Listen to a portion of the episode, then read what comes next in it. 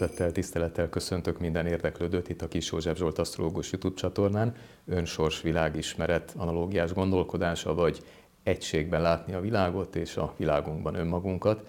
Erre teszek kísérletet önismereti, tudatfelébrettségi szintemnek megfelelően és mindezt fejlesztve ezekben a videókban, hogy milyen háttérrel és eszközzel a videó alatti leírásban elolvasható. És a tegező viszonyt azért használom, mert ezzel szeretném jelezni már a bejelentkezéseim elején, hogy itt a belső dimenzióról van szó alapvetően, ahol mindannyian össze vagyunk kapcsolva, és valójában egyek vagyunk. És ezt a felvételt pontosan a fényünnepen készítjük el, vagyis a téli napforduló alkalmával, amikor valójában szakrálisan kezdődik az új esztendő, bizonyos értelemben még azt is lehet mondani, hogy elkezdődik a lelki karácsony, úgyhogy mindenkinek újjászületést kívánok, és áldásban megélt új évkört. Hogyha már azt mondom, hogy egy évkör zárul, ezt már előkészítettem az előző prognózisomban, ilyenkor mindig érdemes visszatekinteni számot vetni, összegezni, nyilván amiről ez a videó szól, ön- és sorsismereti szempontból, és olykor naptári bekezdésekkel, vagy az év szakrális bekezdéseivel egybeesik egy-egy időminőségnek a szakasz határa, máskor pedig nem. Most abban a szerencsés helyzetben vagyunk, hogy erre a megállóra, amikor visszanézünk, illetve ha kell újra tervezünk, vagy kívánunk, felajánlunk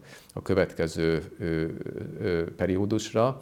Most viszont van is mire, ugyanis két mondjuk így tapasztalási mintázat zárul le most a napforduló környékén. Az zárul le persze időzőjelben használom az egyik esetében, sőt a másik esetében is, ha jól vele gondolok. Amiről itt beszélünk, az tulajdonképpen a 20-tól elindult szakasz, aminek a legélesebb felütése, amiről szólt ez a két, nagyjából két év, az most zárul olyan értelemben, hogy ennek az erősségéből és ennek az első bejelentkezéséből fokozatosan megyünk ki. Viszont azt tudni kell, hogy elindult egy 20 éves nagyobb tapasztalási ciklus, amiről én készítettem videót, meg nagy előadást is, 21 elején prezentáltam, ami azt jelenti, hogy ez a bizonyos tanítás, amit majd címszavakban mindjárt elmondok, ez azért a következő 18 évben is itt lesz velünk, csak ebben az első két évben találkozott először a mostani emberiség, és ennek a fizikai levetüléseivel is ebben a formában nagyon erősen az elmúlt időszakban, illetve ha most egy kisebb bekezdést nézünk, ebben az évkörben. És hát mondjuk így, hogy ezeket már megszoktuk, már mint a, amik, amiket ez még fog hozni a életszínpadán, viszont most elsősorban arra hívnálak benneteket, ahogy szoktalak időnként, hiszen ennek a bizonyos lezárási, változási, váltási pontjainál eddig is főleg a személyes életre vonatkozóan adtam javaslatokat, tanácsokat, úgymond étszákat, vagy inspirációkat, ahol tartok, annak megfelelően. Most inkább ezt kollektíve példákkal fogom érzékeltetni, hogy tud használni összegzésre, abban a tekintetben, hogy megnézed, hogy ezek a kollektív folyamatok hogy hatottak rád, illetve ezek a, ezeket a tanításokat hogyan valósítottad meg a saját életedben eddig, hol tartasz, mert ezzel megyünk tovább a következő évkörben. Akkor címszavakban, nagyjából sorrendben mondom, amiről itt szó van, az az, hogy mennyire sikerült, mint egyén és kollektív szinten a valóságoddal találkozni, azzal, amivel éppen kellett, tehát mennyire reálisan látod önmagad és a világot, vagy az adott közösség, vagy szerinted az emberiség. Most itt az elmúlt egy év, egyébként lát, láthatod úgy is, hogy két év tükrében, történései, illetve időminőségének tükrében, és ennek mentén mennyire született benned felelősség azért, ami a te dolgod, illetve a közösségekben szerinted, vagy az emberiség mennyire kezdett el felnőtté válni, ugye ez a felelősséggel együtt, együtt jár, és ennek következtében mennyire tudod belül megszületni a szabadság, és mennyire tudod te, vagy szerinted az emberiség egy része menetelte arra felé, hogy a egy belső szabadságból fölvállalt felelősséget kezdjen el gyakorolni. Nyilvánvalóan ez történt kényszerek árán, belső belátások árán, ki hol tart, illetve belső kinyomások árán, tudat személyiség érettségi szintjére megfelelően. A második ennek mentén az, hogy te, mint egyén, mennyire tudsz felnőttként részese lenni, viselkedni, hozzáadni a közösségnek, és te, mint közösség tagja, mennyire tudsz éretten, felnőtten viseltetni a közösség tagjai felé, vagy hogy a közösség vezetője vagy, vagy ahhoz tartozol a közösség tagjai felé. A harmadik az az, hogy mindennek mentén az anyagra, a fizikai testre, a túlélés, a megélésünk, a megél, fizikai megélésünk, megélhetésünk létfeltételeihez, a pénzhez, az energiahordozókhoz, a természethez, az anyaghoz, a formához, a fizikai testhez, e, mennyire tudsz úgy viszonyulni, hogy átlátod azok összefüggéseit, tehát látod azoknak a szellemi természetét, tudati természetét, aki ismeri ezt karmikus hátterét, vagy bizonyos ö, szempontból pszichés személyiség hátterét, és nem önmagában az anyagot ö, nézed. Vagyis mennyire tudtál eljutni odáig, hogy egységben látod az anyaggal, a fizikai testtel, a pénzzel, stb. önmagadat, és ennek következtében megszületett egy reális felelős ö, magatartás és egy kisebb függés, tehát egy kötetlenebb hozzáállás ezekhez a léttagozatokhoz. És mindebből következően, innen a relatívból mennyire kezelet helyén a múlt, jelen és jövő összefüggéseit, vagyis hogy a múlt terméke a jelen, és csak a jelenbe tudsz beavatkozni, ami ugye a múlt terméke, a jövőd alakítása érdekében. Tehát a, ezt a hármasságot hogy, tudod, hogy tudsz viszonyulni, és legvégül, ami itt a legfontosabb, és leginkább erre hozok példákat, hogy a régi, új és az örök érvényűt hogyan tudod hogyan tudtad megvalósítani a saját életedben, ezt összehangolni, és szerinted a közösségek, vagy akár az egész emberiség milyen irányba haladt e, tekintetben. Még egyszer mondom, ez még folytatódik, csak másképpen a következő 18 évben is. És akkor most itt viszont mondok egy speciálisat ennél az összegzéstél, amiről én kevesebbet beszélt, illetve nem akkora hangsúlyjal, mert ugye aki követ engem, tudja, hogy nem csak a videók sorozatában, hanem csináltam egy három részes videót, sőt már ezt elkezdtem már júliusban is, a fölkészítés az őszi és téli hónapokra, mert hogy ennek az egész tapasztalási mintázatnak a fináléja vagy legerősebb szakasza ezekben a hónapokra volt prognosztizálható, és itt különösen ekkor tudott megmutatkozni jobban az az arca ennek a tapasztalási mintázatnak, hogy ezen belül is van egy specifikum, hogy ami régi, az ö, nyilvánvalóan nem feltétlenül kapcsol föl az örökérvényűhöz, tehát a végső erényhez, a darmához, a kozmikus rendhez, a természet rendjéhez, az isteni rendhez, de ami igazán szakrális, ami, ami ami szakrálisan arhaikus, tehát ősi, az viszont mindenképpen fölkapcsol. Tehát itt ennek az egész időszaknak van egy, volt egy olyan különleges üzenete, hogy a régiből azt kell átemelni, ami az örökérvényűhöz, bár jut eszembe, hogy elég sokat beszéltem erről, csak talán nem ilyen részletességgel, vagy nem ilyen módon, tehát korábban is. Tehát a régiből azt kell megőrizni, ami örökérvényűhöz kapcsol, és tulajdonképpen aktualizálni és olyan értelemben venni a megújulást. Na most ez különösen erős összegzés tudott lenni a lezárult évkörben. És akkor erre mondok három példát, és akkor itt szeretném hangsúlyozni újra, hogy ha valaki nem volt figyelmes, és, vagy nem hallgatta meg, vagy nem értette meg, amit a bevezetőben mondtam, vagy nem rendszeresen néz. Ha a fizikai világból hozok példákat, azokat mindig a fönt és a bentnek a le- és kivetülésének tekintem, tehát nem önmagában, és olyan példákat igyekszem hozni, ahol inkább az analógiás jelenségeket szeretném ezzel megvilágítani, és amely példák nagyjából, hogyha valaki kicsit is tájékozott egy viszonylag érett személyiséggel, beláthatóak, hogy ezek, hogy ezek itt vannak körülöttünk a, a világban, vagy ilyen módon vannak, tehát nem szélsőséges vagy, vagy marginális példákat szoktam hozni, hanem ami, amiről mindenki beszél, mindenki utána nézhet, a szakemberek zöme ezt mondja, a úgynevezett fősodratú média zöme ezt mondja, stb. stb. Hát az egyik jelenség, ebben nem megyek be részletesen, ez egy társadalmi, hogy megfigyelhettük, hogy az elmúlt két évben, de ezen belül egy évben nagyon-nagyon megerősödtek azok a eszmék, ideológiák, és megizmosodtak ebből olyan politikai nézetek, például, sőt, ezek már gyakorlati szintre is emelkedtek több helyen, amik nem biztos, hogy figyelembe veszik ezt a örökérvényű múlt és jelen összehangolását, hanem mondjuk a, a múltat az teljes mértékben ki akarják rekeszteni, az isteni rendet ki akarják rekeszteni. Ugye van a magyarban egy nagyon szép mondás, hogy Istent és embert nem ismer. Tehát maradj elán isteni rendet és emberi értékeket sem ismerve. Aztán a másik az két fizikai példa lesz.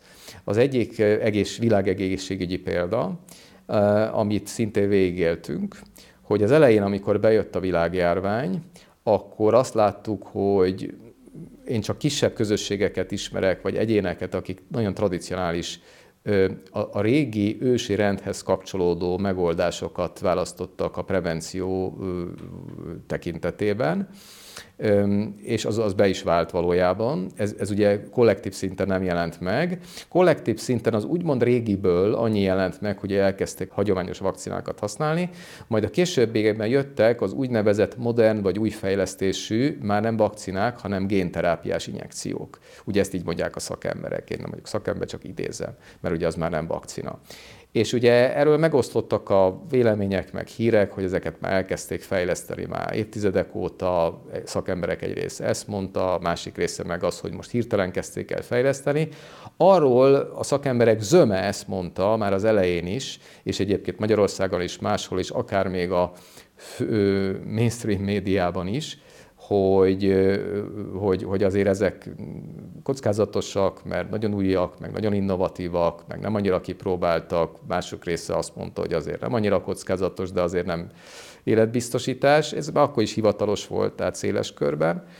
És ugye most ha eltelt egy idő, mert azt képviselte, szóval az, az képviselte ebben a dologban azt az újat, ahol fölmerültek kérdőjelek, hogy mennyire kapcsolódik a természetrendjéhez és az istari rendhez. Most ugye azért mondom ezt a példát. És most eltelt ebből két év, ugye lezárunk egy évkört, és azt látjuk, hogy most már ki van téve nyíltan az asztalra, tehát nem csak a, a, a szakemberek körében, a, hanem, hanem a világfórumokon is, egyetemeken, szaktekintélyek által, hogy azért igen, a világjárvány következményeiben is sokan meghaltak, meg lettek komoly szövődmények, de azért ezek az új fejlesztésű, eljárású génterápiás injekciók hatására is nagyon-nagyon sokan maradandó egészségkárosodást szenvedtek, vagy meghaltak. Ebben megosztanak persze a statisztikák, van, aki azt mondja, hogy szinte ez veszélyesebb mint maga a járvány. Van, akik azt mondták, hogy még mindig jobb, hogy ez volt itt kevesebb a kár, kár mint hogyha valaki a járvány kapta volna el, és a többi, és a többi. Itt megosztanak ugye ebben a vélemények. De egy biztos, hogy aki tapasztal, vagy aki nyitott szemmel áll a, jár a világban, vagy emberekkel foglalkozik, vagy egyszerűen figyeli a médiát többfélét, vagy figyeli a szakfórumokat, akkor azért most már megizmosodott az a rátekintés, hogy igen, azért a szakemberek jó része azt mondja, hogy hát azért ezt nyugtával dicsérd a napot, hosszabb távon nem tudjuk, hogy mik ennek a következményei, meg hogy milyen mellékhatásai vannak, stb. stb. stb. Tehát megint ugye az van, hogy ez ebben merült föl, ami olyan mértékben innovatív, amiben nem lehetünk biztosak, hogy mondjuk igazán az égi rendhez morálisan és egyéb szinten a természet törvényeihez kapcsolódik. Egyébként ebben még érdemes a motivációkat is figyelni. Én ugye a világjárvány kezdetek óta egészen 21 májusig 6 vagy 7 járványvideót tettem föl önismereti és spirituális igyekezettű szempontrendszer szerint, és ott elmondtam, hogy amikor, ahogy védekezel, vagy vakcináztatod magad, vagy oltatod magad, vagy injekcióztatod magad, ott lehetőleg az egy próba.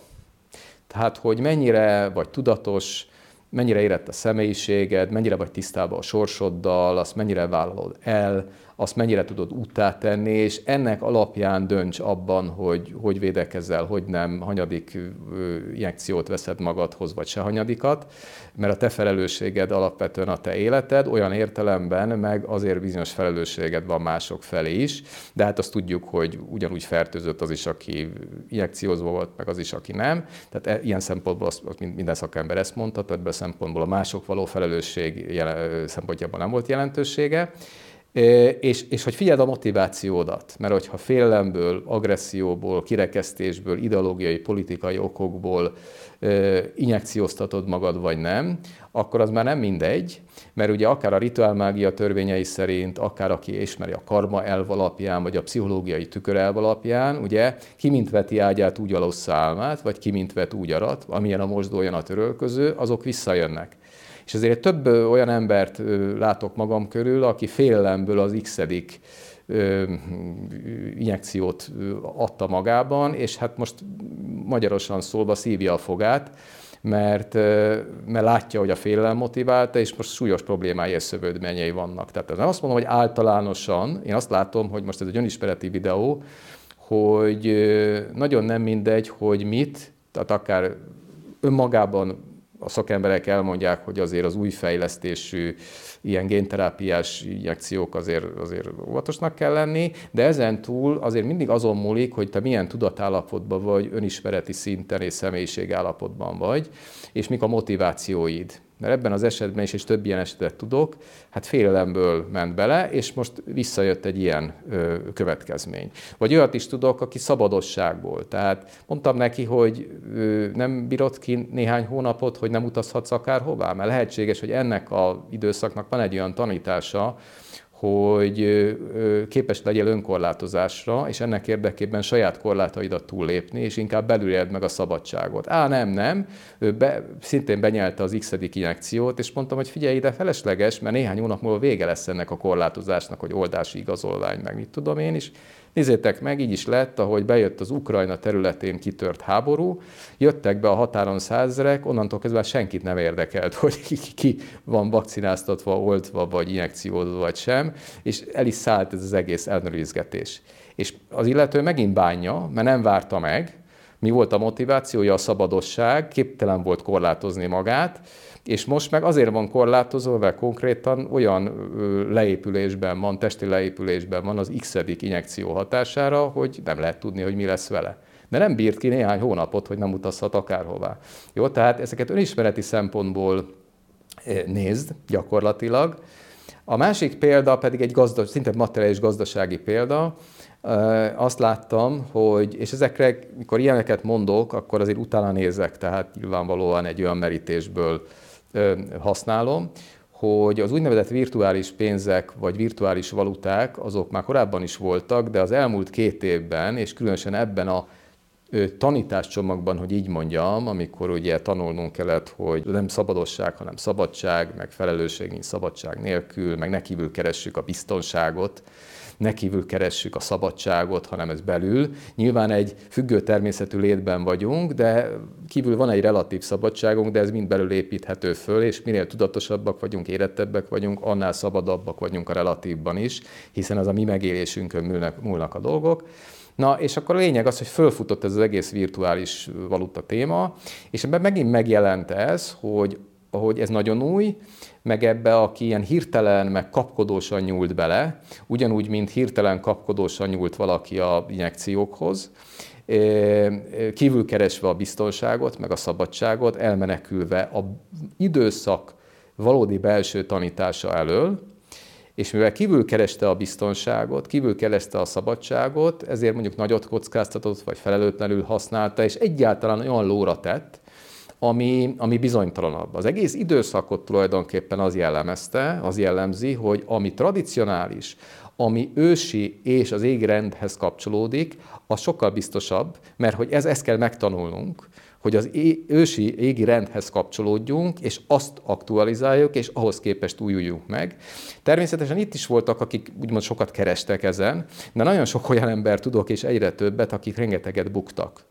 10 milliókat, 100 milliókat, olyanról is tudok, és olyanról is tudok, aki bukott 10 milliókat, és gyakorlatilag nem volt elég neki semmi, tehát látszott, hogy kompenzációból ö, ö, csinálta az egészet, és, és én mondtam neki, mikor megkezdett, hogy figyelj, tedd hagyományosabb dolgokban, ami tradicionálisabban, biztosabb, nem keresel annyit, de mondom, gazdasági válság jön, infláció jön, és akkor legalább megmaradsz a pénzedért akik úgymond hallgattak rám, és tanítványi körömben általában egy-másfél évvel ezelőtt ilyenekhez föl szoktam készíteni a tanítványokat, sokan köszönték is. Mondtam, hogy inkább ilyen hagyományosabb dolgokba tedd, ami egyébként etikusabb is nagyon sokszor, Hangsúlyozom, hogy spirituális értelemben nincs tiszta pénz, hiszen az egész világgazdaság kizsákmányolási szisztémára épül.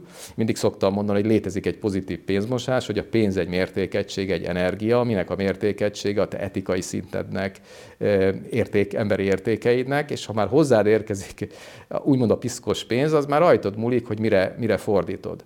Tehát, hogy mindegyik elszennyezett, csak egy tudatosabb ember az mondjuk azt gondolom, hogy törekszik arra, hogy olyan dolgokat ban vegyen részt közvetve vagy közvetlenül olyan dolgokat támogasson vagy szolgáljon ki, ami lehet, lehetőleg azért, azért etikusabb, és az emberi értékekhez közelebb áll. És hát gyakorlatilag, akik akik egy etikusabb, tradicionálisabb, nem kapkodó, nem hirtelen, nem annyira új, nem annyira bizonytalanba fektettek. Volt, aki abból is keresett egyébként sokat, és utána ingatlan tudott venni, és köszönte, hogy azt javasoltam annak idején. Vagy nem keresett annyit, de legalább infláció követésbe volt, vagy tulajdonképpen át tudta hidalni az infláció nehézségeit. Tehát ennek is megvannak a tanulságai ebből a szempontból. Aztán van egy másik, amire érdemes így ránéznünk, ami az egész évkört, szinte az egész évkört végigkísérte, és gyakorlatilag több felvonásban itt volt velünk, és különösen volt két erős stációja az őszi hónapokban, ahogy ezt előrejeleztem a prognózisaimban, főleg novemberben és december elején. Most ezt nem mondom annyira részletesen, hogy ez mi volt, csak lényegileg az, az volt, arról szólt, hogy az emberi akaratot használjuk tisztán, együttérzéssel, szeretettel, tudatosan, és tisztázzuk a motivációnkat, az indítékainkat, a szándékainkat, hogy mit, miért akarunk, mi a célunk azzal, és ugye az emberi akaratnak a meghosszabbítása nagyon sok minden. A használati eszközöktől kezdve a közlekedési eszközökön keresztül sajnos a fegyverek is, és mondtam, hogy rengeteg akarati manipuláció, konfliktus lesz az emberek között, illetve gazdaságban, politikában, háborús ügyekben, társadalomban, ezen eszközök használatában és kivitelezésében, mint félreértésből fakadó agresszió, öntudatlanságból fakadó provokáció, vagy szándékos provokáció, és ebből fölturbozódó konfliktusok. Egyébként ez megint csak azért érdemes visszanézni. Nem véletlenül mondom, hogy mire nézzünk vissza ebből az évkörben, mert az egyik, amire eddig beszéltem, az is itt lesz velünk vég, valójában 18 évig, és ez, amiről most beszélek, ez is vissza fog térni még tavasszal, és ebben a decemberi időszakban még egy olyan is volt, hogy az akaratunk mellett tisztázunk a gondolkodásunkat. Tehát, hogy képesek legyünk együttérzően gondolkodni és tisztán kommunikálni, mert nem csak az akarati, hanem a kommunikációs félreértések, zavarkeltés, manipuláció, ezek is gondot okozhatnak a közéletben, a politikában, a társadalomban, a közlekedésben, az akarat problémák mellett. Ezért is adtam az előző prognózis cím, címének azt, hogy nagyjából ugye karácsonyig egy kaotikus, zűrzavaros időszak van, és beszéltem arról, hogy itt rémhírek, álhírek, megtévesztés ezekben az időszakokban nagyon ott vannak. Na most erre két példát mondok, megint csak. Nézd meg, hogy ez hogy gyűrözött be az életedbe, a saját kis teredbe, magánéletedbe. Ha meg oda nem gyűrözött be, akkor nézd meg, hogy a világ jelenségeire hogy reagáltál, és legyél őszinte magaddal, mert ezek jó visszajelzések, hogy te mennyire vagy tudatos, mennyire élted meg tudatosan ezt az időminőséget, eh, hol tartasz ez ügybe személyiség szinten. Hát az egyik látványos a november végén, ugye mint háborús ügy, a Lengyelország, ritkán szoktam ilyen direkt példákat mondani, de most ez annyira ideillik az évvégi összegzésben, és direkt tudtam, nem szoktam ilyen híradókat nézni meg egyebet, de most direkt megnéztem mindkét esetben, amit mondok, hogy tájékozott legyek többféle hírforrás, külföldi, illetve hát, mivel valaki tájékozódni akar, akkor nem elég egy hírforrásból tájékozódni, mindegyik egy oldalú, azt tudjuk tehát többet kell. Na, és akkor volt ez a Lengyelországba becsapódó rakéta, és amiből ott az egy komoly világpolitikai feszültség lett. Na most ugye nem csoda, hiszen ugye mondtam, hogy ez az időminőség tartogat ilyeneket, ugye, és Casus Belliből már ugye lett világháború, és félreértésből is majdnem lett egyszer ugye atomháború, amit áthidaltak, tehát nem veszélytelen a dolog, és mondtam is, hogy nem olyan életbiztosítás ebben az időszakban, csak úgy ott különböző fegyverekkel bánni. Mondtam, hogy probléma lesz ebben az energiahordozókkal, vagy elkezdik használni a vegyi anyagokat, vizet, olajat, gázt, mint fegyvert, és nézzétek meg, hogy ugye elindult az ezzel való sakkozás, mint, mint, mint hadászati dolog, akkor ugye szabotás, vagy merénylet a, a kőolaj, vagy nem, földgázvezeték ellen, és akkor műszaki hiba, de nem is biztos, hogy az a másik helyen. De viszont ez a lengyelországi dolog, ez volt a legerősebb, és ott mi volt az érett személyiségreakció, hogyha megnézed ennek az időszaknak a tanítását, akár a politikusok vagy a média részéről, hát az, akik azt mondták, hogy, mert az időszaknak ugye az volt a feladata, hogy tiszt, tisztázzuk, hogy mit akarunk, miért akarunk és mit csinálunk, és ne kavarjunk tovább, és ne kertsünk zavart. Tisztázzuk, hogy mi történt, egyelőre tisztázzuk, és nem keltünk pánikot. Tehát ezek ezek voltak az érettebb reakciók. Mik voltak a szélsőséges, éretlenebb személyiség reakciók, akár a média részéről, akár a politika részéről, akik rögtön farkast kiáltottak, pánikot keltettek, világháború lesz, tudom, Oroszország megtámadta Lengyelországot, itt a vég, stb. De ebbe le tudtad szűrni. Majd utána nagyon hamar, amikor ez tisztázásra került, akkor elmondták, hogy nem, ez nem ok a világháborúra, mert itt nem Oroszország támadta meg Lengyelországot, nem erről volt szó. Tehát a korrektség, az életszemélyiség reakció. Aki még továbbra is a szélsőségeket vitte, na az mindenképpen éretlen személyiségre val, vagy beteg személyiségreakcióra val. Én most ezt önismereti és spirituális szinten mondom kizárólag, mert ez egy olyan videó, tehát nem fogok válaszolni, és lehet, hogy törlöm is, és nem is megyek olyan diskurzusokba, ha valaki ilyen konkrét kommenteket ír, hogy de lehet, hogy ez mégiscsak provokáció volt, vagy Casus Bellinek indult, vagy lehet, hogy technikai hiba, Bármi lehet, mert ebbe az időmérségbe belefér, de most itt ez nem, mi nem ezzel foglalkozunk, az analógiás önismereti példa kedvéért mondtam, hogy, hogy nézd meg, hogy neked mi volt az első reakciód, és akkor már látod, hogy milyen szinten élted meg ezt az időszakot. És akkor még egy, az a december eleje, amikor ez még társult a gondolatok tisztázása és a kommunikációs félreértés témakör.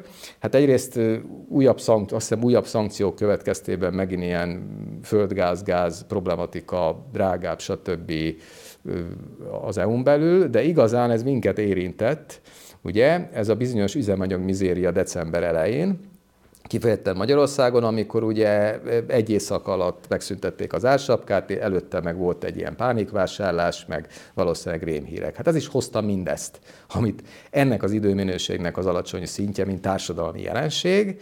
Nyilvánvaló, megint nézheted, hogy te egyénileg hogy reagáltál erre. Itt is látta, direkt megnézte, amikor volt elő sajtótájékoztató, itt is voltak érett és felnőtt személyiségreakciójú politikusok, ritkán, mert az újságíróknál ezt alig tapasztaltam, ott inkább beteg személyiségreakciókat, szélsőséges személyiségreakciókat tapasztaltam, és voltak ebben korrektek is, de mondom, az ritka kivétel volt. Tehát nézd meg magad is, hogy hogy reagáltál erre, Például én magam részéről nem használok autót, ha lehet Budapesten, mert egyrészt etikai okokból, másrészt aki itt él tudja, hogy nem is lehet közlekedni autóval, hanem kerékpárral vagy tömegközlekedéssel. Viszont van autóm, és családi helyzetem és segítetteim okán van, amikor nekem ki kell járni agglomerációba, vagy embereket kell szállítani, betegembert, és én már jó előre például mindig ügyeltem arra, hogy te legyen a tank. Mert tudtam, hogy ez lesz. Egyébként már márciusi videómban mondtam, hogy ne gondoljátok azt, hogy év végére itt majd nem lesz 6 meg 700 forintos üzemanyagár. Egyébként az asztrológia nélkül is lehetett tudni, analógiás gondolkodással és egy viszonylag érett személyiséggel. És ezt azért is tettem így, mert azt is figyeld meg, hogy gondoltál-e arra, hogyha neked mondjuk az autóhasználat nem mindennapi munkaeszköz, akkor meg tudtad állni azt, hogy például amikor volt ez a pánik, akkor mondjuk megelégedettél egy fél tankkal, csak azért, ugye együttérzésből is cselekedni, és tisztán cselekedni, hogy mondjuk jusson másnak is, annak, akinek viszont lehet, hogy nagyobb szüksége van rá. Tehát ezek mind ilyen feedbackek megint magad számára, hogy ezt az időminőséget hogy élted meg. És akkor most nézzük a gorcső alatt vett időszakot előre, mert hogy, ahogy előző prognózisban is mondtam már, hogy van egy ilyen kegyelmi helyzet, hogy a mostani konkrét időminőség az annak, amiről a, ez az ünnepkör szól, nagyon-nagyon kedvez.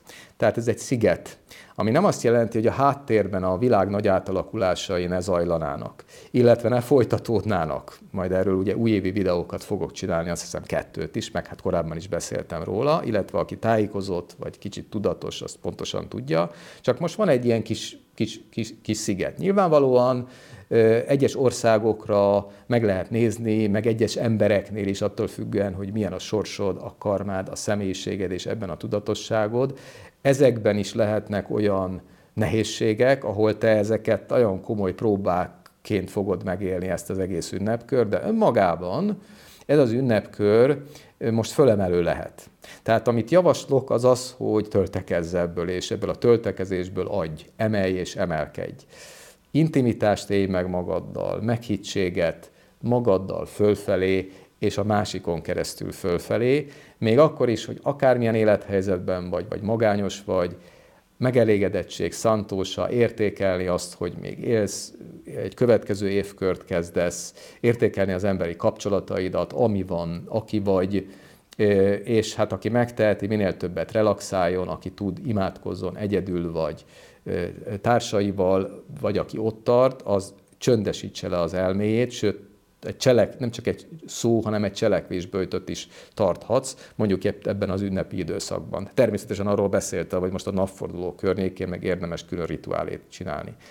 És itt 23-ától, ugye 21-e egy szakrális ciklus kezdett, de az időmenőség szempontjából 23-a az elindít egy, hó, egy hónapos olyan periódust, amikor érdemes belülről újjászületni és elkezdeni dolgokat, de ez egy belső mozzanat, január 18-tól kezdve én nem nagyon terveznék külső dolgokat. Tehát nem indítanék el külső dolgokat a világban, különösen december 29-e után, hanem itt egy belső stratégikus tervezés elindítása van 23-án méghozzá. Ideális esetben egy optimista, idealista, de a realitásokat is figyelembe vevő, stratégikus tervezéssel, egy tudatos önfegyelemmel. Több kedvenc filmem van, az egyik eszembe jut az Invictus, a legyőzhetetlen, az Nelson Mandela életéről szól, és azt hiszem egy viktoriánus versből származik az az idézet, hogy én felelek lelkemért a sorsom én irányítom. Ez ebben egy kulcsmondat lesz ebben a kezdeti időszakban. Természetesen a tudatszintednek megfelelően a karmád karmikus törvényekkel összefüggésben, és hogy abban hol tartasz, vagyis hogy csak sorsod van, vagy karmatudatos van, és, vagy és utad is van, illetve azzal összefüggésben, amiről eddig beszéltem, és ez az egész időminőség szól, hogy ne számodra mit jelent a régi aktualizálása, és az új megteremtése, tehát nyilván ezzel összefüggésben, ezzel egyetemben, és itt a belső célok stratégikus kitűzéséről és fölépítéséről van szó, valamint az, hogy higgyön magadban. Higgy önmagadban, mert magadon keresztül tudsz hinni a másik magasabb rendűben, és a másikban is úgy tudod látni a magasabb rendűt. Nyilván ezt azok tudják jobban megcsinálni, akik nem önhittek, hanem reális önértékelésük, önbecsülésük, önelfogadásuk, bizonyos fértékű önszeretetük megvan, ez a minimum, és itt most ebből tudnak adni. És mondtam azt, hogy inkább a karácsonynak ne a materiális részét éljük meg, az egész időminőség eleve a takarékosságra tanít, hogy belül találjuk meg a biztonságot, a belül találjuk meg az értékeket, hanem inkább intimitást, meghittséget, ehhez kapcsolódó élményt adj, és összehangolódást, és ne magadnak ajándékoz, mert azzal gyarapodsz, hogyha igazán a másikra odafigyelsz, te is azzal emelkedsz. Például mi a másiknak a szeretetnyelve, mire van valójában szüksége. Például érez rá, akár élményben bármilyen, hogy a másiknak mire van most szüksége, és együtt létrehoztok, létrehoztok valami magasztosat, létrehoztok valami istenit. Na ezt meg lehet csinálni, és egyébként materialist téren meg inkább ne halmoz, meg ne luxus, inkább arra készül, hogy fokozódni fog a, a helyzet.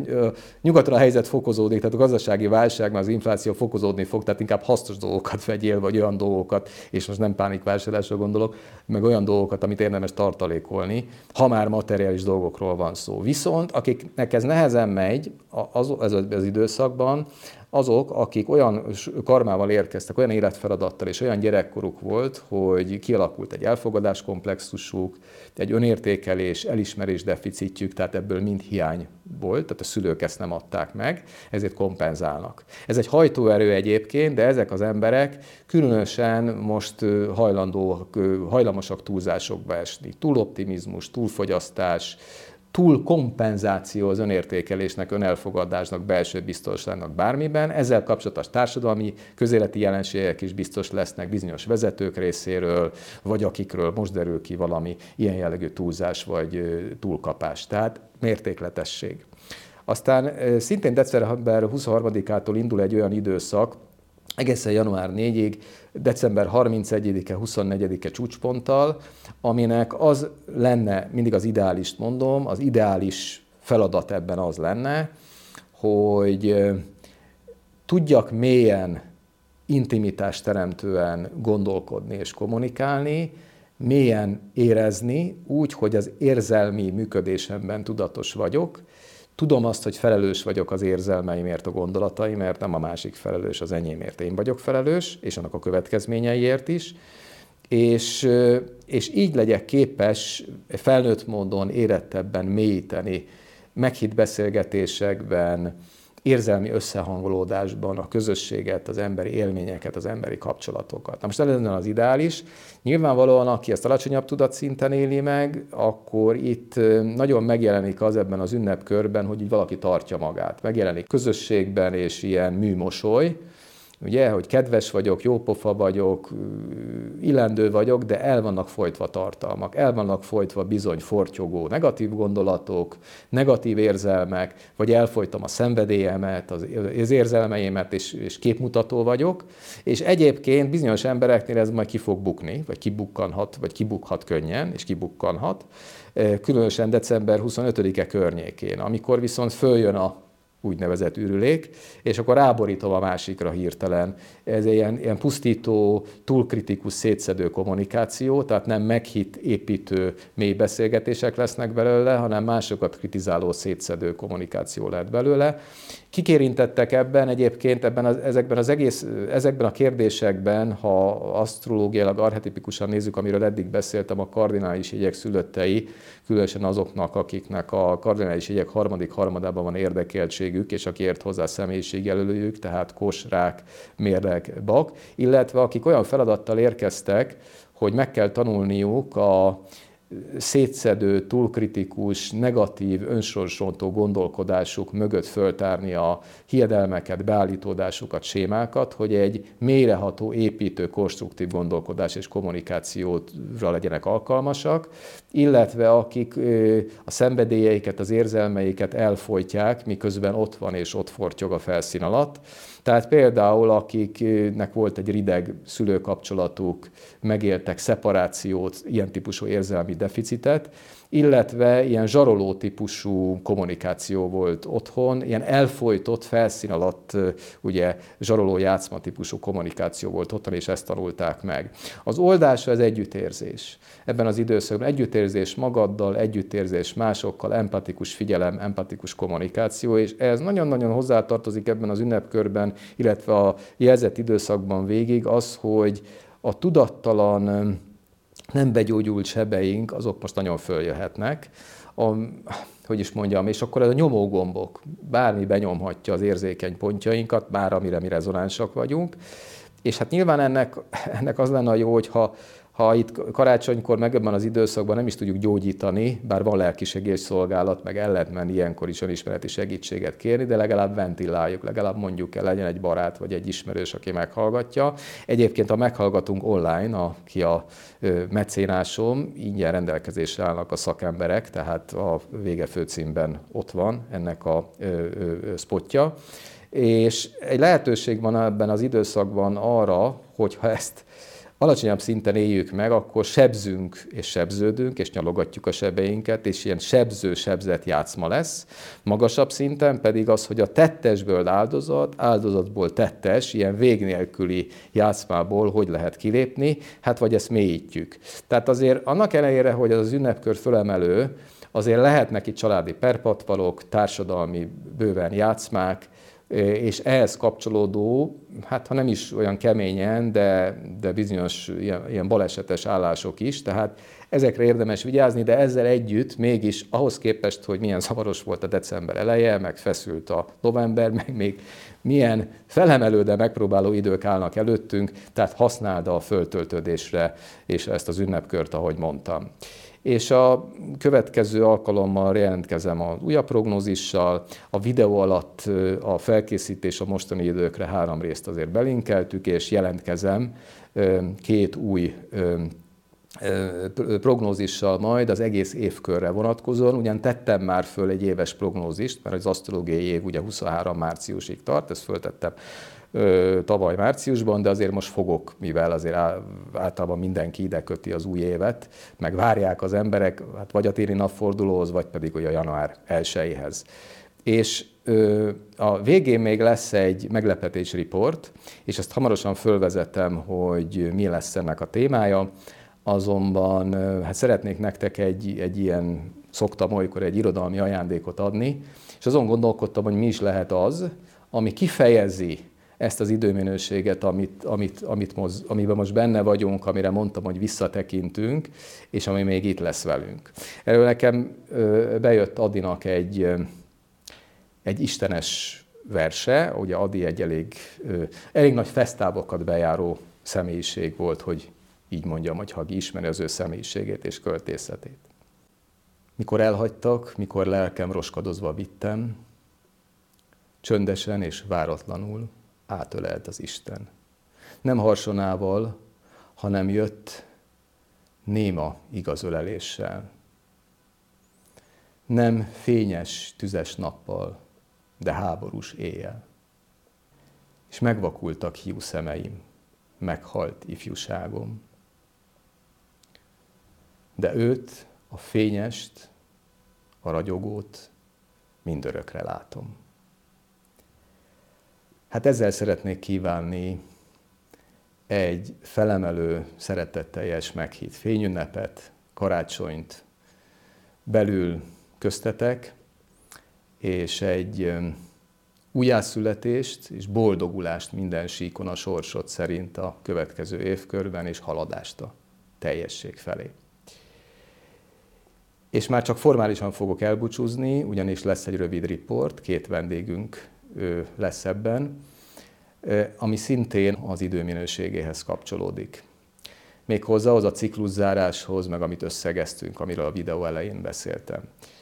Ugye én már nagyon régen mondom azt, hogy amikor egy ilyen tanítás van a világban, hogy a szabadságot, felelősséget együtt és belül éljük meg, és együttesen alkalmazzuk, akkor valószínűleg amilyen tudatszinten van az emberiség, a szabadság és a felelősség az sérülni fog. És ebből fakadóan régen mondom, hogy ugye nyilván az elsődleges dolog, hogy valaki belül tesz a dolgaiért. Tehát tudatosul, önismeretben gyarapszik, de azért nem azt jelenti, hogy a külvilág dolgaira ne kellene, ne kellene reagálnunk. De az érettebb ember az nem valami ellen harcol, nem valamit kirekeszt, nem elpusztít, nem is feltétlenül mindegy, most nem is ragozom, hanem inkább valamiért tesz egy másik utat vagy alternatívát épít föl, és ugye a sugárzott média az most már átterjedt, átterjedt egyre inkább a szociális térre, a közösségi médiára, sőt bizonyos generációk szinte innen tájékozódnak, és láthatjuk azt, hogy ezek a médiafelületek magáncégek, tech cégek tulajdonában vannak, és ahogy Hofi Géza most szabadon idézve mondta egy poénjában, hogy tegnap este színházban voltam, ott volt a cenz, meg az ura is. Szóval a cenzúra az nagyon régen ugye világszinten is működik, aztán egy bizonyos, bizonyos országokban aktuál politikailag meg még egy specifikussá is válik, de mindenhol van. És itt a tech cégeknek a cenzúrája is nagyon erős, és itt nem a moderációról beszélek, mert bizonyos felületeket nyilván moderálni kell, szélsőséges kirekesztő kijelentések, egyebek, mert az emberiség azért nincs egy spirituálisan fölébredt szinten. És erre mondtam azt, hogy milyen jó lenne a tech cenzúrázó etikai, emberi értékeket, illetve az isteni rendel vagy a kozmikus rendel szembe menő tech cégek által üzemeltetett közösségi oldalakról lejönni, és önszerveződően belső szabadságból és felelősségből létrehozni ilyen fórumokat. Tudom, volt egy nagy kísérlet Magyarországon erre, de az hambába volt, lehet, hogy más is kísérlet is volt erre, de nem tudok róla. Most minden esetre találkoztam egyel, és arra gondoltam, hogy a létrehozóit meghívom itt a végén, egy rövid riportban, hogy ismerkedjetek meg e, ezen lehetőségekkel, és szabadon döntsetek. Ők maguk is egyébként, akik létrehozták, nem várnak csodát, e, részükről egy igyekezet, és ők is azt mondják, hogy egy kísérlet, és majd meglátjuk, hogy mi lesz belőle, de ha senki nem próbálja meg, ugye abból nem lesz semmi. Valaki meg megpróbál valamit, akkor meg könnyen hibázhat, de legalább megpróbáljuk. Na, úgyhogy fogadjátok szeretettel vendégeinket, hamarosan megismerkedhettek velük, és köszönöm szépen az eddigi figyelmet. Kedves nézők, ahogy ígértem, már itt vagyunk hármasban vendégeimmel. E, Kis Zoltán Nitáj, aki a Legyen Béterved önellátó közösség létrehozója, és ott egy 120 ezres csapatot már magad mögött tudhatsz a virtuális felületen. Egyébként pedig a Magyar Önellátók Szövetségét is megalapította, de ez nekem is van némi közöm. És van egy olyan kezdeményezés, amiről szeretném, hogyha a nézők most beavatást kapnának, aminek a szellemi inspirátora te vagy, és mellette ül Fodor Szilárd, akinek többféle titulusa van a múltjából és tevékenységéből, de most alapvetően ő az operációért felelős csapattag.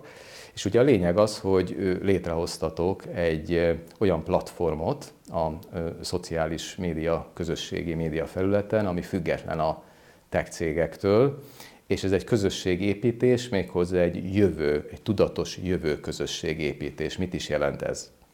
Hozzád intézem a kérdést, hiszen te vagy a szellemi atya, hogy így mondjam. Nagyon szépen köszönöm, hogy meghívtál, és ezt a támogatást.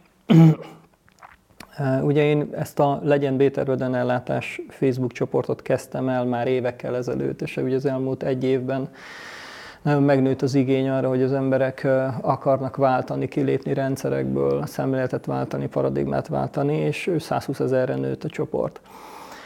Azt láttam, hogy elősz, első sorban a funkcióját tekintve egy Facebook csoport az nem felel meg arra, hogy mondjuk akár régiónként csoportokat hoz, alcsoportokat hozzunk létre, bizonyos olyan igényeket, a, a kapcsolódásra való igényeket úgy ki tudjuk elégíteni, ahogy mondjuk egy komplett oldal ennek megfelelne, és akkor folyamatosan jött az igény arra, hogy, hogy én kihez tudnék csatlakozni, hol vannak ilyen közösségek, és láttam azt, hogy, hogy naponta, amikor kaptam 20-30 levelet, hogy, hogy ez, a, ez a Facebook csoport ez nem felel meg annak, ami a, a, ugye a, a cél lenne. Tehát bocsáss meg, itt arról van szó, hogy önállátó közösségek megismerjék egymást, Igen. kooperáljanak, Abszolút. mindenféle technológiákat, így eljárásokat, van, emberi van. dolgokat.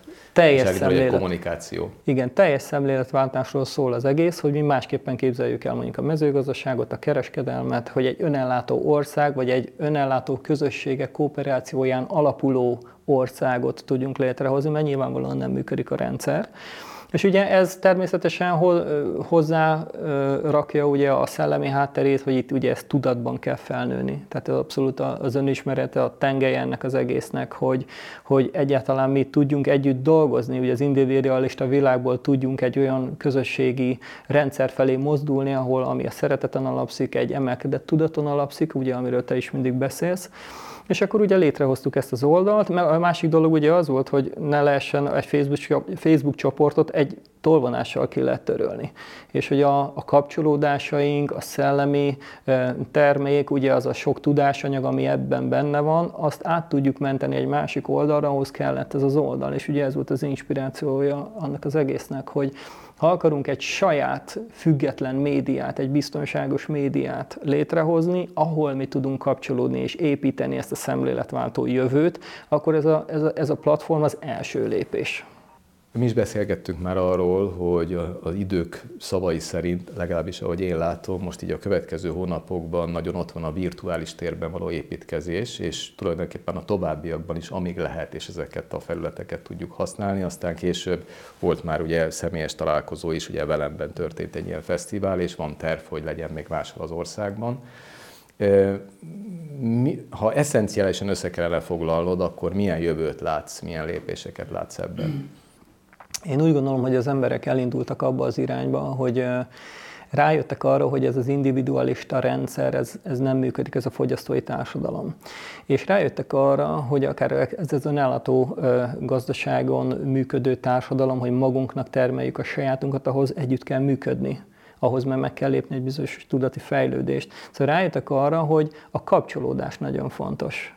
És az első lépés az, hogy tudjunk kapcsolódni ahhoz ez egy nagyon jó felület, tehát ki tudjuk használni mondjuk az internet világának ezt az előnyét, hogy közösségekbe tudunk verődni az elkövetkezendő pár évben. Én úgy látom, ugye erről már beszéltünk, hogy én is úgy látom, hogy olyan 2030-32-ig ez a dolog ez teljesen le fog dőlni, és addig létre kell hozni azokat a kis önellátó közösségeket, társadalmakat, amikor nem függünk nagyon úgymond külső segítségen. Tehát Magyarország egy gyönyörű éléstár, itt minden megvan, a magyar emberek nagyon jók, természetileg elhivatottak arra, hogy akár közösségben tudjanak jól dolgozni, csak el kell fejlődni odáig, és mutatni kell nekik egy alternatívát, hogy milyen irányba lehet menni. Tehát az elkövetkezendő hónapok és évek szerintem erről szólnak, hogy hogyan tudunk egységbe állni. Minden ideológiától mentesen, politikától mentesen.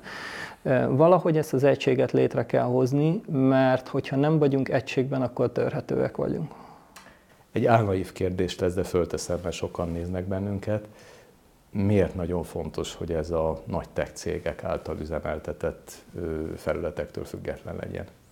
Egyrészt azért, mert hogyha ilyen mm, felületeken vagyunk, akkor ugye a háttere, ami a kapcsolati rendszerünknek és a tudástárunknak ez nagyon labilis. Tehát ők egy tolvonással tudják kitörölni mindazt a kapcsolódási anyagot és a tudásanyagot, amit mi föltettünk egy rendszerben. Nézzük meg, hogy egy Trumpot egy tolvonással húztak ki a, a, a megfelelő oldalról. Vagy akit éppen akarnak. Így van, és ezzel választásokat lehet akár nyerni, vagy dolgokat megbuktatni és mind a mellett pedig ugye a technikai része, hogy, hogy most mennyire akarjuk, hogy befolyásoljanak bennünket algoritmusok a, azzal, hogy a mikrofonon és a kameránkon keresztül igazából teljes személyiségelemzést csinálnak rólunk. Tehát az emberek azt hiszik, hogy nincsenek mondjuk úgy megfigyelve, de valójában ez, ez egy nagyon követhető dolog azokon a rendszereken belül. De hogyha egy rendszerben ez nem lényeg, mert nem akarunk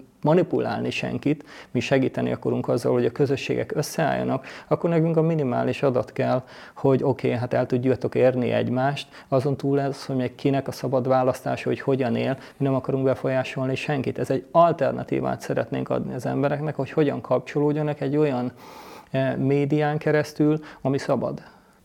És itt egy praktikus kérdés még hozzád, hogy ugye itt van egy ilyen fölajánlás, vagy valami tagdíj.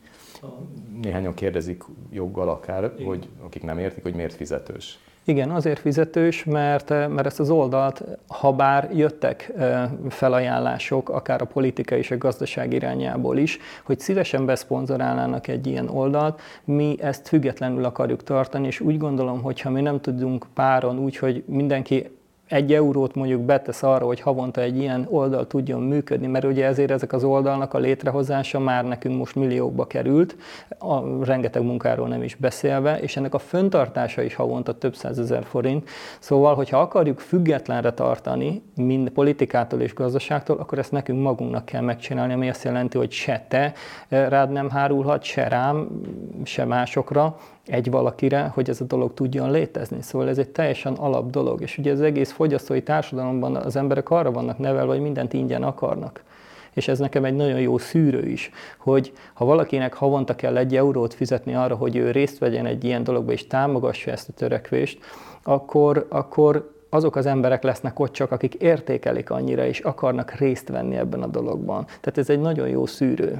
Az ingyen trollkodókat is megszűri, és azokat az embereket tudjuk elérni, hogy tudjuk, akikkel később tudunk együtt dolgozni. Tehát a, a valódi krémjét azoknak a közösségeknek, akik a, a, az ingyenes virtuális terekben esetleg beszélgetnek erről a témáról. És azt is érdemes tudni, azt gondolom, a felvezetőben beszéltem erről, hogy itt alapvetően más felületekkel szemben nincs valami politikai, ideológiai, eszmei cenzúra, viszont azért moderáció van, hiszen minden oldalt kell moderálni. Így van. Itt a, itt a politika ez egy fontos kérdés, ugye, mert már sokszor kaptam ezt, hogy bizonyos politikusokkal én leültem beszélni. Én bárkivel leülök beszélni, aki pozitívan áll ehhez a történethez, és azt mondják, hogy nagyon tetszenek a gondolataitok, és tudunk nektek segíteni abban, hogy ez több emberhez eljusson. De ez nem azt jelenti, hogy az ember eladja magát annak, hogy akkor én beállok a soraitokba, ha. Tehát ez nagyon-nagyon fontos tudni, hogyha néha bizonyos politikusokkal már beszéltem nyilvánosan, leültem, ez csak arról szólt, hogy, hogy akiknek nagyon tetszenek a gondolataik, az az ő dolguk, hogy ő nekik mi a motivációjuk, de hogyha nagyon pozitívan állnak hozzá, akkor én hajlandó vagyok bárkivel beszélgetni. Hát ugye önismereti szempontból mindenki a saját motivációért felelős, mondhatjuk. És akkor fordulok hozzá, kedves Szilárd, mert itt vagyunk a praktikus vizeken. Nyilván a nézőket az érdekli, meg az igénybevevőket, hogy ez valójában mi a biztosíték, és mit jelent az, hogy ez jogilag, illetve felhasználó, felhasználói oldalról privát és független felület, tehát hogy ez mitől különbözik igazán a Facebooktól és egyebektől, noha formájában és működésében hasonló, látszólag. Igen, nagyjából a kérdésedben meg, megtalálható volt a válasz. Ugye egyrészt technikailag, másrészt pedig jogilag beszélünk erről. Technikai szempontból azért nem árunk ehhez zsába macskát, hogy, eh, hogy tudjuk azt, hogy mint mindent a titkos szolgálatok mindent ki tudnak olvasni. Ugye? Tehát a minden egyes eh, internetszolgáltatónál vannak szervezek, amelyek kiolvassák az összes adatot, ami átmegy rajta. Ez nem különbözik a mi oldalunk esetében sem. Tehát ebben a pillanatban nem tudjuk azt mondani, hogy eh, titkosszolgálatmentes az oldalunk, azonban a következő verziónál már azt fogjuk tudni mondani. Azonban ettől függetlenül, amiért ez eh, magánjellegű és eh, védett, az az, hogy mi magunk a felhasználók információit nem emelemezzük, mint azt, azt az egyéb tech cégek teszik. Tehát nem kapcsoljuk be a kamerát a telefonon és elemezzük az arc mozgását, hogy melyik reklám tetszik neki, melyik nem. Nem nézzük meg, nem elemezzük azt, hogy milyen reklámokat nézett, milyen posztokat olvasott, és ezáltal nem nyerjük ki a felhasználó saját profilját. Mi teljesen érintetlenül hagyjuk a felhasználót ebben a tekintetben, és ezért van az, hogy közösségileg tartjuk fönn ezt az oldalt, nem eladjuk az emberek információit vásárlóknak, akik ott, akik ott szeretnének hirdetni. Tehát kvázi az üzemeltetés, a szoftver szempontjából ezért privát az oldal. Mondhatjuk azt, hogy egy, egy önálló szerveren van, és mondhatjuk azt is, hogy olyan védelemmel van ellátva a szerver, amely, amelyet csak mondjuk így hackerek szoktak alkalmazni, tehát annyira biztonságos ez az oldal, de ez mind a technikai oldal. Ehhez hozzátartozik még egy tényező, hogyha lezárhatjuk a technikai részét, a jogi rész. Ugye a jogi részt tekintve pedig azért privát, mert ugye kétfajta jogról beszélünk a, a jogi életben, nem, nem biztos, hogy mindenki ismeri ezt. Egyrészt van közjog, másrészt van magánjog. A közjog az a civil law, vagy a, a polgári jog, úgymond, ez római jog alapú, ami azt jelenti, hogy a római birodalom dolgozta ki, a legyőzöttek, a polgárok kontrollálására. Tehát ebben a helyzetben mi ennek a rendszernek vagyunk a szolgái, rabszolgái. Tehát a hétköznapi világban tapasztalható jogba um, beletartoznánk. Ha nem magánjogról beszélünk, tehát privát és biztonságos oldalról, tehát a magánoldal, magánjog az azt jelenti, hogy kettőnk között egy szerződés már egy jogos megállapodást hoz létre. Ez a másik oldala a jogrendszernek, nem közjog, hanem privát, tehát magánjog. Ezen módon, hogyha megnézi valaki az oldalunknak a felhasználói feltételeit, azt látja, csak hogy mi egy magánjogú, magánjog alapú felhasználói feltételeket hoztunk létre, tehát akivel csatlakozik hozzánk, egy olyan magán privát közösséghez csatlakozik, amely nem függ sok esetben nem függ, tehát nagy részt nem függ, pár esetben igen, de nagy részt nem függ a közjogtól, mondhatjuk így. Ez egy jelentős különbség. Például az a cég, aki ezt üzemelteti, a, annak a neve az, hogy Sustainable Private Societies Guardian. Ez azt jelenti, hogy fenntartható, privát közösségek védelmezője. Tehát ezért közösséget épít a Nitáj, és ezt védelmezi mondjuk így az oldal. Nincs cenzúra ilyen értelemben, természetesen megfigyel valamilyen szinten az oldal különböző szavakat, stb. Azonban mi olyan módon nem avatkozunk be, hogy letítsunk valamilyen oldalt azért, mert valamit kimondott. Úgy legyen, és hogyha ez valóban ezt a küldetését be tudja teljesíteni, akkor égáldását kívánom mindenre a videó alatt, illetve a képernyőn is, aki érdeklődik iránta, akkor a belépési linket, hogy hogy lehet megtalálni, kedves nézők föllelhetik. És hát nektek is itt a fényünnepen beszélgetünk. felemelő, szeretetteljes fényünnepet, karácsony kívánok, ahogy a nézőknek is, és boldogulást az új évkörben. Még egyszer köszönöm szépen a figyelmet. thank you